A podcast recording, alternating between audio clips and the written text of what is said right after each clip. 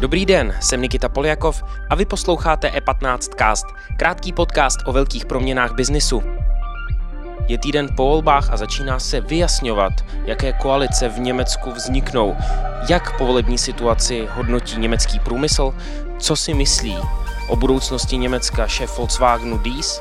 O tom dnes budeme mluvit s Lukášem Vojáčkem, redaktorem deníku E15.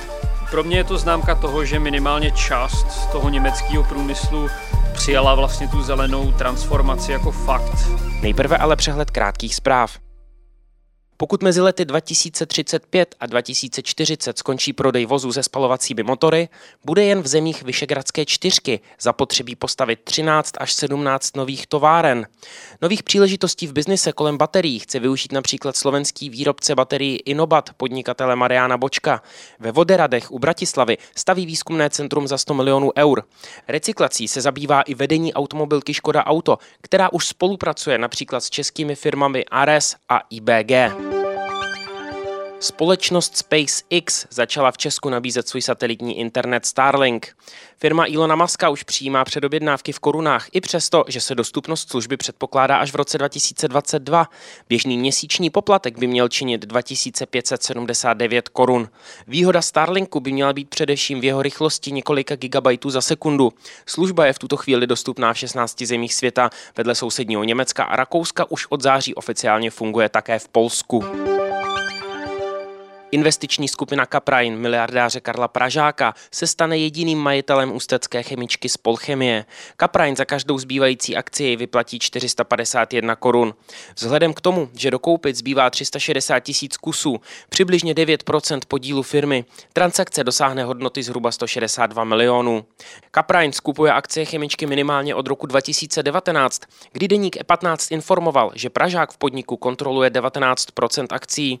Většinově ji ovládl ovládl loni, když nabil 51% podíl.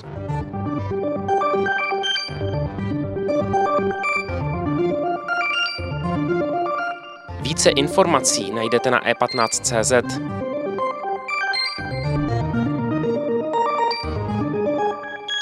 Teď už tu vítám Lukáše Vojáčka, redaktora deníku E15. Ahoj Lukáši. Čau Nikito.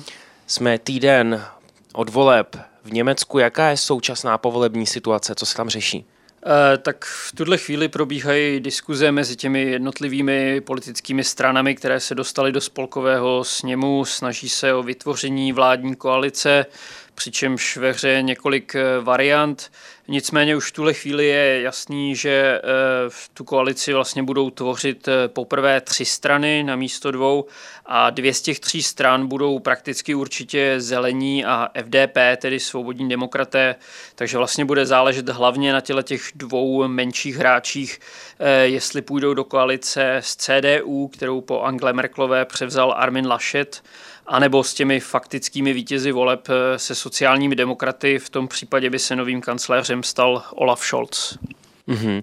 A když se podíváme na to, jak na výsledky voleb a řekněme na povolební vyjednávání se dívá biznisová sféra. O čem se mluví v podnikatelských kruzích v Německu? Uh, tak uh, podnikatelé a lídři německého biznisu zatím reagují na ten výsledek uh, voleb celkem pozitivně. Hodně z nich vyjadřovalo v německých médiích radost nad tím, že v těch volbách celkem pohořili extrémisté, že třeba ta krajně levicová dílinke se vůbec nedostala přes tu pětiprocentní hranici nutnou pro vstup do, sně, do, do, do spolkového sněmu.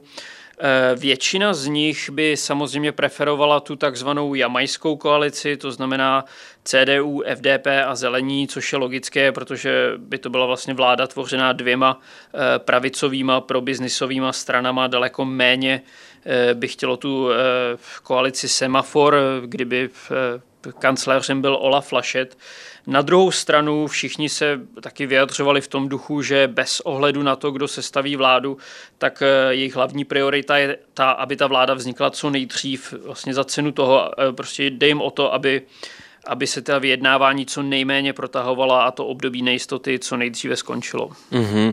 A jsou nějaký uh, významní konkrétní podnikatelé, kteří o, o tom mluví z nějakých konkrétních sektorů? Eh, určitě mě osobně nejvíc eh, zaujalo vyjádření šéfa Volkswagenu Herberta Diese, který eh, vlastně hned den po volbách zveřejnil na Twitteru seznam deseti věcí, které očekává od nové vlády. A byly tam takové věci, které bych úplně od šéfa tradiční automobilky nečekal. Mluvil tam o tom, že by nová vláda měla budovat infrastrukturu pro elektromobily a investovat do výzkumu vodíkových vozidel, podporovat eh, rozvoj e-call, sdílených automobilů, 5G sítí, prostě říkám poměrně dost, eh, dost překvapivé výroky. Eh, pro mě je to známka toho, že minimálně část toho německého průmyslu přijala vlastně tu zelenou transformaci jako fakt, na kterém se už nic moc zásadního měnit nebude. Mhm. Co se bude dít v nejbližší době v Německu, co se týče volební situace? V nejbližší době asi bohužel nic moc eh, zásadního. Ta vyjednávání se pravděpodobně asi ještě povlečou několik eh, týdnů, možná i měsíců. Pořád jsou tam mezi těma stranama nějaký určitý eh, neschody. Vlastně při minulých volbách to sestavování vlády trvalo půl roku, takže doufejme, že tentokrát to bude o něco dříve. Tak doufejme. Lukáše, díky za tvůj čas a měj se pěkně. Taky díky, hezký den. Díky za pozornost. Tento podcast můžete poslouchat každé všední ráno na všech streamovacích platformách a na webu e15.